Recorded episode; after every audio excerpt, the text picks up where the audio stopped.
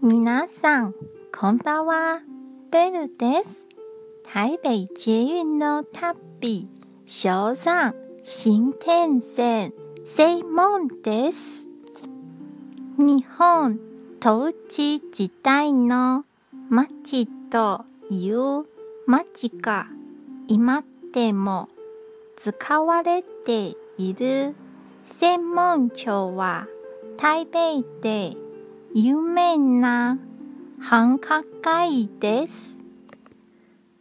若者向けのお店が多く並んでいて、とても活気がある場所です。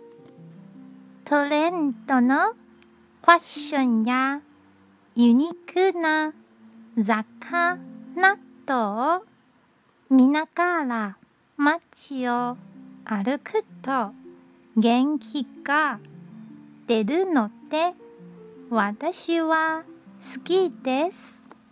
今日も一日お疲れ様でした。ゆっくりお休みくださいね。じゃあ、またね